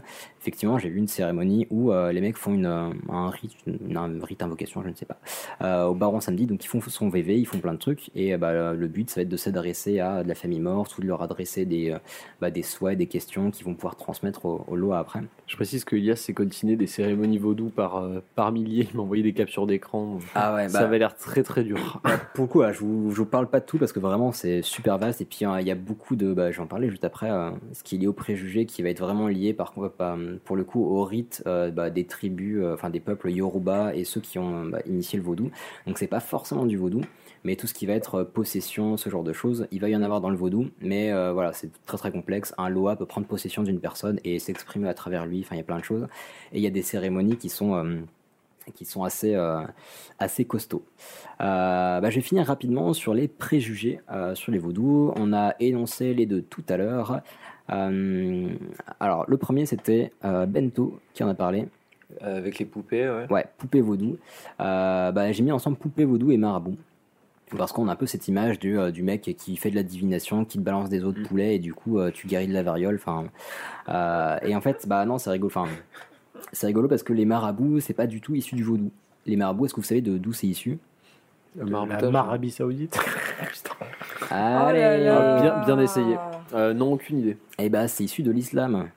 Euh, J'étais ah, pas loin. Et ouais. Ah oui, j'avoue. Et euh, dans certains courants, on les considère comme des érudits, voire des saints. Enfin, des saints au sens où, euh, bah, c'est des, des grands érudits. On va leur, euh, parfois leur dédier, euh, leur donner le nom d'une ville ou autre. Et eux, ils vont être euh, considérés comme des, bah, des sages, des guérisseurs dans la ville. Donc c'est des personnages importants, et certains charlatans en fait ont profité de ce nom pour pratiquer un simulacre de sorcellerie en s'inspirant de diverses croyances, donc islam, christianisme, vaudou. Mais c'est faux euh, parce que justement aujourd'hui c'est interdit, enfin c'est euh, tu risques une peine de mort si t'es euh, marabout. Ou... Ouais, ouais, mais surtout c'est euh, même à l'époque les petits sorciers d'il y a quelques centaines d'années, ils étaient très mal vus par les croyants des diverses D'accord, religions okay. en fait. Okay. Donc c'est vraiment des, des charlatans qui en ont profité, et c'est très probablement de là et de la culture populaire, les films, et cetera que vient la méprise vaudou égale poupée vaudou. Donc il y a des, euh, des rites dans le vaudou mais qui n'utilisent pas forcément de poupées. Euh, on va pouvoir jeter des sorts ou autre, mais ça va être des, on va prendre des tissus, on va mettre des choses dedans, on va chanter des trucs dedans, on va les cramer, enfin il va se passer plein de trucs mais pas de poupées. Et quand il y a des poupées, c'est des offrandes et bah, généralement pour Erzuli. Euh, et le deuxième préjugé, euh, c'est mon préféré, c'est Juan qui en parlait. Ce sont les, les... zombies. Ah voilà, les zombies. Euh, effectivement, les zombies, bah, le zombie voodoo, il y a toute une, toute une littérature dessus. Du Congo, Nzambé. Mmh, mmh. Toi-même, tu sais. Euh, voilà, il y a toute une, toute une folie dessus. Euh, moi, j'ai parlé rapidement du côté plutôt terre à terre. Le principe du zombie, si je dois faire un schéma de, de, de transformation zombie classique, C'est quoi? C'est qu'on prend une personne, on va lui faire prendre des produits pour euh, baisser son rythme, rythme cardiaque et ses fonctions vitales, euh, centre nerveux, enfin plein de choses. Donc on va, on va la faire passer pour morte. Euh, on va rapidement l'enterrer parce qu'il y a un petit malin qui aura répandu des, des choses un peu putrides dans le jardin et on va croire que le corps se décompose, donc on va vite l'enterrer. Là, derrière, il y a quelqu'un qui va passer, qui va le déterrer, qui va un peu casser la gueule au, au presque cadavre, histoire qu'ils soient un peu hébétés. Il va lui faire prendre des antidotes et de la datura. Euh, et la datura, enfin de la datura, ou un dérivé de datura, euh, et ça va être quelque chose qui va faire perdre la volonté, et donc qui va transformer la personne en, globalement, en esclave. Euh, il y a un petit truc, je peux vous apprendre comment faire de la poudre de zombie, si vous voulez. Oh, oui. C'est quelque chose pour ça transformer en zombie. Euh, oui, c'est, c'est un mélange de tétrodoxine, donc c'est ce qu'on trouve dans le foie des fougous, par exemple, oui, euh, et du venin de crapaud. Et en fait, le, ce qui est rigolo, c'est que t'es pas obligé de le mettre dans la bouffe, t'es pas obligé de le faire ingérer, tu peux simplement le mettre genre sur un siège, sur n'importe où, où oh. la personne va être en contact euh, cutané.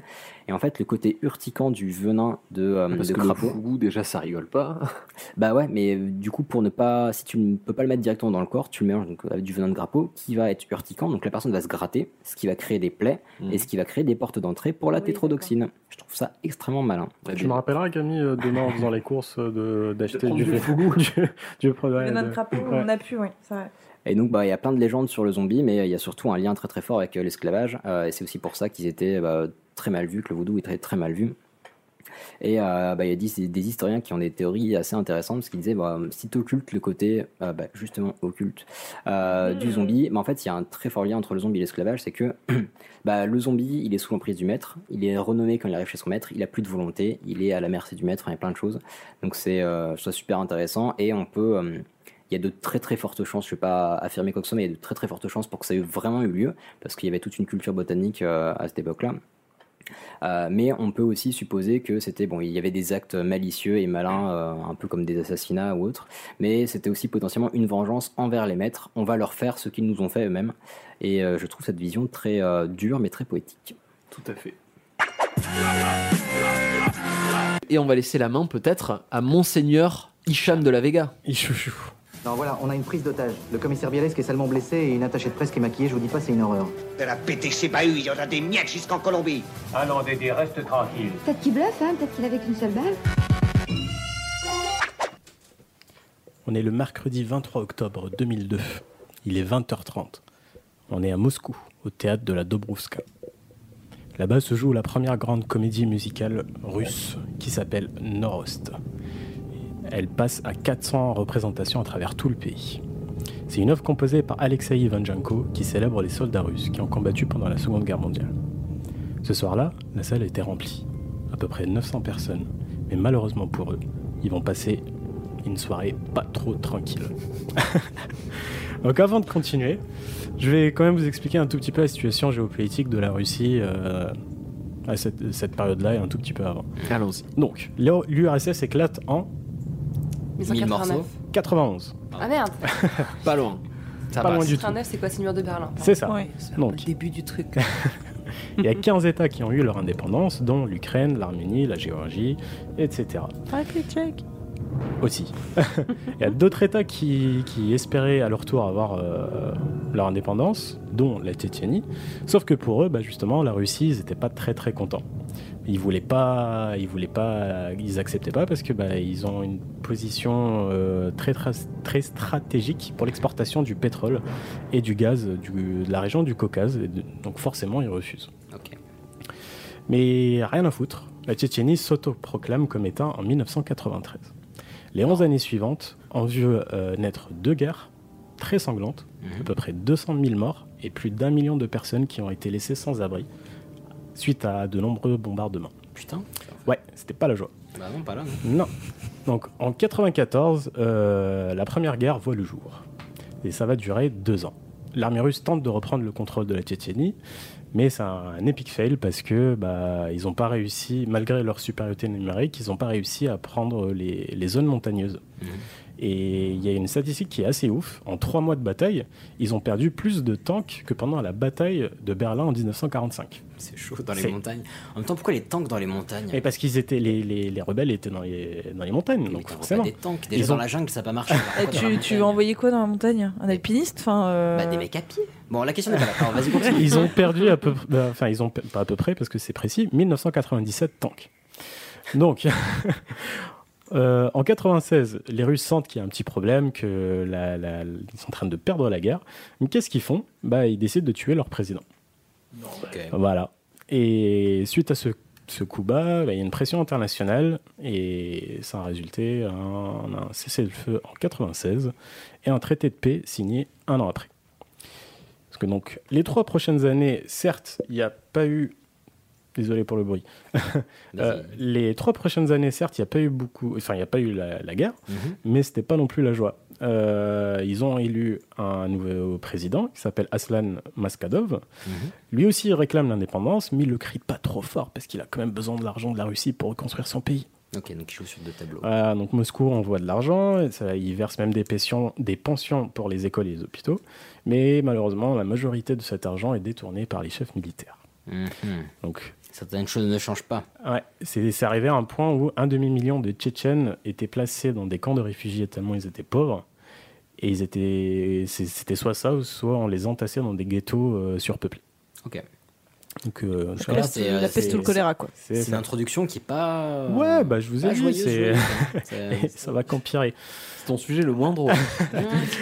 euh... Je préférais le yéti. J'aime bien les animaux, moi, quand il fait les animaux, les chats. Oui, on est d'accord, c'est le prochain épisode. Je m'attendais vraiment à. Oh, j'aime bien quand tu fais les souris. Donc, les Russes, ils n'étaient pas contents de voir que l'argent était détourné. Et qu'est-ce qu'ils font? Bah, ils installent deux brigades en Tchétchénie. Ça commence un peu à monter en tension. Voilà. En plus de ces problèmes économiques, il y a la mode des kidnappings qui apparaît. Ah bah, grosse tendance. Je me rappelle. C'est ça. Euh, ça devient carrément ça la pro- Buffalo. Euh... c'est, c'est la première source de revenus du pays en trois cents, en trois cents ans, non, en du trois pays. ans. Mais parce que c'était orchestré par l'État. Mais bien sûr. Putain. Et c'est les chefs militaires qui sont au pouvoir, euh, okay, même s'ils ont élu un président. Euh, donc en trois ans, ils ont réussi à se faire deux cents millions de dollars. C'est la moitié du chiffre d'affaires de GoPro en deux mille onze. Le mec a écouté. Merci. Bravo. Tu, écoutes, tu es notre premier auditeur. Donc, bref, on revient. Euh, en quatre-vingt-dix-sept, euh, la Brigade internationale islamiste, c'est une filiale d'Al-Qaïda, d'Al-Qaïda euh, lance une offensive en Dagestan. C'est à l'est de la Tchétchénie et au nord de l'Azerbaïdjan. Le comment tu dis ? Le Le Dagestan ? Ouais. Ah, mais je connaissais pas du tout. Ah bah voilà. Euh, voilà. voilà. J'ai hâte qu'on check tout ça. Bref, ça a moyennement plu aux Russes, surtout qu'il euh, y a eu une série d'attaques à la bombe qui a fait trois cents morts dans plusieurs villes russes, dont Moscou. Mmh. Et là, je vais vous faire écouter une petite archive euh, du vingt heures avec une déclaration de Poutine qui était déjà bien présent pendant la scène, enfin, sur la scène politique. La deuxième guerre de Tchétchénie commence en fait à Moscou à la fin de l'été quatre-vingt-dix-neuf. Deux immeubles d'habitation explosent et s'effondrent, il y a plus de trois cents morts. Vladimir Poutine, qui est alors le premier ministre de Yeltsin, et son dauphin désigné, accuse aussitôt les Tchétchènes. Nous poursuivrons les terroristes partout. À l'aéroport, s'ils sont à l'aéroport. Et excusez-moi, s'ils sont aux toilettes, on ira les buter dans les chiottes.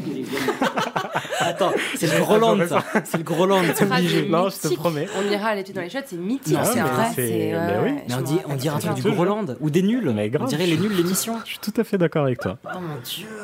Ouais, donc on vient de l'entendre, le début de la seconde guerre de Tchétchénie commence en quatre-vingt-dix-neuf. Cette fois-ci, la Russie était beaucoup mieux préparée et ils prennent le contrôle de plusieurs bastions des rebelles, dont la capitale qui, qui s'appelle Grozny, en février deux mille deux. Mmh. Les attaques terroristes ont continué pendant une décennie et le seize avril deux mille neuf, la Russie quitte le territoire tchétchène. Mais avant de partir, Poutine désigne leur président. Mmh. Il s'appelle Ramzan Kadyrov. Je ne sais pas si vous le connaissez, mais il est bien connu pour son sens de corruption et surtout pour son amour pour les homosexuels. Ouais. Dans et quel sens non, dans le sens Ironie, où... Ironie ouais, totale. Voilà, d'accord. C'est ça, mais euh, hardcore. Goulag. Je préférerais demander dans le doute. Hardcore. Non, non, c'est, c'est vraiment, vraiment hardcore. Bref, euh, on revient à notre soir du vingt-trois octobre deux mille deux. Tintin. Euh, la pièce commence à se jouer et je vous rappelle que c'est une comédie musicale qui parle de soldats russes. Donc à un moment, les spectateurs voient des gens en cagoule avec des trilles rentrées avec des armes. Ils pensent que ça fait partie du jeu de la pièce, mais... Mise en scène moderne. Non. Eh si. Eh si. Bah, c'était des, des, des islamistes, qu'est-ce que tu veux, ils ont crié à la Wagba, ils ont crié à la Wagba. Bref, euh, là à un moment, il y a d'autres terroristes qui rentrent. Au total, ils étaient quarante et une personnes. Il y a eu vingt-deux mecs et dix-neuf nanas. Les meufs, elles étaient toutes armées et elles portaient toutes des ceintures explosives. Ah, oh, je crois que je vais vomir. Je sens mal le sujet, vraiment, c'est le genre de sujet qui me plaît pas. Non, mais il est horrible le sujet. Non, mais oui. Mais, bah, je suis oui. un peu traumatisée. Là, je vais oui. partir avant la fin. Non, non, bref. Pardon, Ilias, non, je peux pas le euh, elles, sont, elles sont là pour venger leurs proches euh, tués par les Russes pendant la guerre parce qu'elles n'ont plus rien à perdre. Et elles, elles, elles sont en, en mode euh, martyr. Elles, elles sont en ah, mode oui, avion oui. se faire exploser. Quoi. Ah oui, bah, elles sont là pour venger leurs leur maris, leurs frères, leurs oncles, et cetera. Parmi les gars, un homme se met sur scène et commence à parler en russe. Il s'agit de Mozrav Baraï... Movsar Barayev, excusez-moi. C'est un Tchétchène de vingt-cinq ans, fils d'un chef rebelle mort au combat. Il leur dit qu'ils sont Tchétchènes, sauf un, il était saoudien, mais bref, euh, il les... et qu'ils les prennent en, en otage. Si l'armée russe ne retire pas ses troupes de la Tchétchénie, bah, ils vont tout faire péter. Jusque-là, message est clair. Voilà. Euh... Merde. Donc ils vont tout faire péter. Et ils vont tout faire péter. Euh, il leur demande donc d'appeler leurs proches et la police pour dire au revoir et pour prévenir quand même la police. Une heure plus tard, la police et l'armée entourent l'opéra. Les journalistes sont aussi présents, donc il y a plein de, de, d'archives sur internet euh, que vous pouvez voir, c'est assez, assez déstabilisant. À vingt-trois heures, Poutine passe à la télé pour s'adresser à son peuple et expliquer un peu la situation. Il refuse strictement de négocier avec les terroristes et qu'il n'est pas question de sortir de la Tchétchénie. Les touristes avaient une radio avec eux, ils ont écouté tout ça. Et pour essayer de le convaincre, qu'est-ce qu'ils font ? Bah, ils relâchent quinze enfants de moins de douze ans. Voilà. Ça, c'est chic. Voilà. Non, bah là, je, je le sens mal. Je ah, me sens trop mal. Sur... Ah, bah, c'est, c'est, c'est, jure, c'est que le début. Alors, hein. alors, par non, contre, j'avoue, je sais, c'est horrible après. Un bel effort sur la prod. Il y a du joli son, de l'ambiance. Merci. Mais j'ai envie de dire ça fait monter l'angoisse.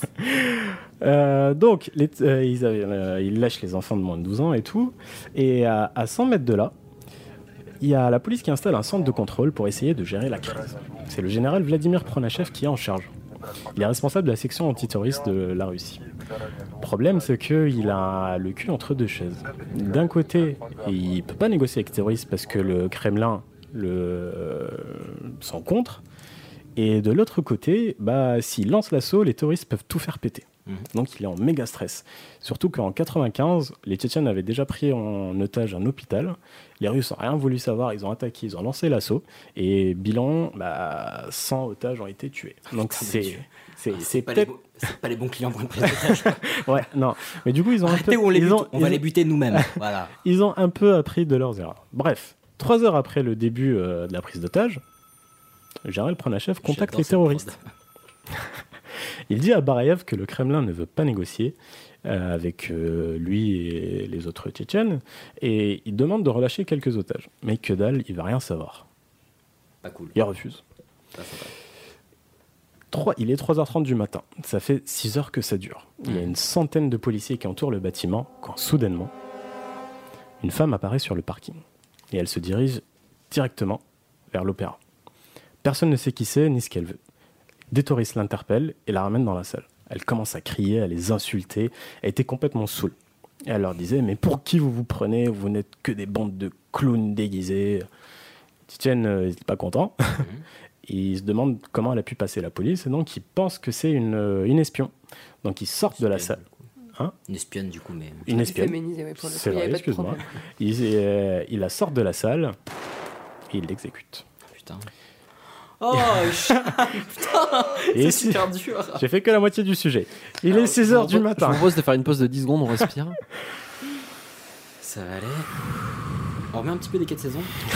J'aimais bien, c'était tranquille. Allez, vas-y. Ok, vas-y. Il est six heures du matin. Barayev commence à paniquer. Il pense qu'une intervention russe va pas tarder. Il tire dans toutes les directions des, des, des sons qui sont suspects. Il pense qu'ils vont passer par le plafond. Du coup, il tire et tout. Et les, les, les, otages, les otages, ils sont, sont pas dans des conditions très très ils cool. Sont pas, ils sont pas sereins, sereins. Voilà, ils sont, ils sont, et, et c'est de plus en plus insupportable. Euh, ils ont faim, ils ont soif. Du coup, les Tchétchènes, qu'est-ce qu'ils font ? Ils leur donnent des bonbons et des briques de jus euh, qu'ils qui avaient pris euh, dans, dans les distributeurs, distributeurs euh, derrière. Et... Une petite pièce, j'imagine. Et le truc, c'est que pire, le pire dans tout ça, c'est que les toilettes étaient trop loin de la salle. Ils ne voulaient pas s'amuser à faire, les raccompagner, euh, machin. Donc, ils les font pisser dans la fosse de l'orchestre. Oh, cool. Donc, ça pue mais énormément. Et, j'ai, j'ai, j'ai passé un très, très bon week-end, comme vous pouvez le remarquer. J'ai, ah bah, j'ai oui, écouté plein de reportages. On apprécie le détail tout, que euh... tu as mis dans ce lien. Bref, H plus douze. Bazar... Barra... Je, Barra... je peux te faire un câlin avant que... H plus douze. Barayev autorise deux médecins à venir récupérer le cadavre de la personne qui était morte. Donc c'était, apparemment, c'était pas une espionne, c'était une dame qui tenait un, une supérette. Et visiblement, elle a abusé sur la vodka. Euh, il laisse aussi partir trente-neuf autres personnes. Okay. Deux femmes enceintes, ceux qui sont malades et les musulmans. C'est... Explication. Bah, ils étaient musulmans, okay. Ils ne méritaient pas d'aller en enfer pour eux. Très bien. Bah, écoute, chacun ses raisons, écoute. Hein, c'est ça. Après, c'est tout, ça. Euh... Bref, le général Prenechov recontacte Barayev. Mm-hmm. On va attendre qu'il réponde. Ah, c'est Philippe Digression, c'est Philippe. Non. Donc, il lui offre une solution. Soit il relâche tous les otages, soit il... il enfin non, il, s'il relâche tous les otages, il sera escorté hors du pays. Mais que nenni, Barayev est frustré qu'il le prenne pour un con. Il savait que c'était un piège qui... Voilà. Oui, il était pas con. Ouh, il était malin. Mais heureusement, Franchiti, un journaliste britannique, réussit à rentrer en contact avec lui et lui propose de faire passer son message à la télé. Ça a un peu calmé les choses. Il passe à la télé à minuit. Les archives existent, encore une fois, vous pouvez les voir si vous n'êtes pas assez déprimé. Et... Bon là, ça va. euh... Pour l'instant, ça va. Et... Par contre, on te demande demain les archives. Ok. À l'antenne, il dit que, que c'était pas un terroriste parce qu'il ne demande pas d'argent ni un non. avion. Et tout ce qu'il veut, lui, c'est le retrait des troupes russes. C'est tout ce qu'il demande. Oui, ça va. C'est simple comme revendication. C'est tout. Donc, vendredi vingt-cinq octobre, trois heures du matin. H plus trente. Pronachev est pressé par le Kremlin pour en finir. Il galère à trouver une solution qui ne se finit pas en bain de sang. Un de ses conseillers propose une solution un tout petit peu extrême. C'est un gaz anesthésique qui endormira tout le théâtre. Le problème, c'est que ça n'a jamais été utilisé. En plus de ça, c'est un gaz développé par le K G B et donc c'est ultra secret. On ne sait pas qui qu'il y a dedans c'est et tout. C'est que... ultra pas géré du tout. Quoi. Et en plus de ça, il y a plusieurs risques. Euh, si les touristes voient qu'ils sont en train de se faire... Euh, tu tiens ton cœur, ça me fait chier. Tu veux que j'arrête? J'ai envie d'enlever mon casque pour faire les bruitages. Tu peux enlever ton casque. J'enlève... Euh... Non, parce que je veux le vivre jusqu'au bout, tu vois. Ok, je... bon, c'est pas grave. Euh... Si elle vomit, c'est toi qui fais nettoyer le tapis, hein. Donc, il y a plusieurs risques. Si les touristes voient que c'est en train de se faire gazer, ils vont peut-être tout faire exploser. Et en plus de ça, le poids, l'âge et la santé de la personne sont des facteurs super importants pour savoir la quantité maximum à utiliser avant que ça ne soit mortel. Ah, donc s'il y a une crevette, euh, hop. C'est ça. Et... et qu'est-ce qu'une crevette foutrait là ? Ah bah... Camille. On est fort. Merci Camille, ça me permet de respirer deux minutes. On l'avait répété celle-là, je te sauve là Camille, je te sauve. Donc, c'était répété, vas-y. Le... Euh... Si ça vous rassure, on a besoin de légèreté. Le, le gouvernement commande une grande quantité d'antidote pour le, ce gaz-là pour se préparer à un éventuel passage à l'acte. Il est neuf heures du matin, H plus trente-six. Barayev a très peu, dormir, très peu dormi, son humeur change constamment. Il n'y a toujours pas de nouvelles du gouvernement à propos, de, à propos des retraits, du retrait des forces armées. Et les otages sont exténués, la fatigue et la peur n'arrangent absolument rien. À un moment, Barayev entend à la radio que le gouvernement est prêt à négocier. Il est super content. Donc tout se passe bien, yeah. Sauf que bah, à, dix, pardon, à dix-huit heures, il ne sait toujours pas à quelle heure quelqu'un va venir pour négocier. Mmh. Et à vingt heures, Barayev s'impatiente, il s'énerve, il pète un câble, il en a marre d'attendre. Il a déjà relâché soixante personnes, le gouvernement n'a rien fait pour l'aider. Donc il commence, il menace à tuer des otages à partir de minuit. Okay. Et là, un otage panique, il tente sa chance, court pour s'enfuir. Le terroriste tire deux balles. Mais il rate sa cible. Je veux bien pas mettre les balles. C'était, c'était vraiment pas forcé. Une balle touche la tête d'un homme, l'autre perfore l'abdomen d'une femme. Pareil, bout, ce genre de. Au bout d'une heure. Personne n'a été touché. Au bout d'une heure, l'homme décède et la, la Croix-Rouge est autorisée à venir récupérer le cadavre et la blessée, mais pas par charité. C'est surtout pour dire à la police que c'était un accident et pas une exécution. Parce qu'ils voulaient pas non plus. C'est mentir. Ouais. Une heure Tout avant. On y a cru. Ouais, non. Une heure avant son, inten- ah, son intention de tuer les otages, Barayev reçoit un coup de fil.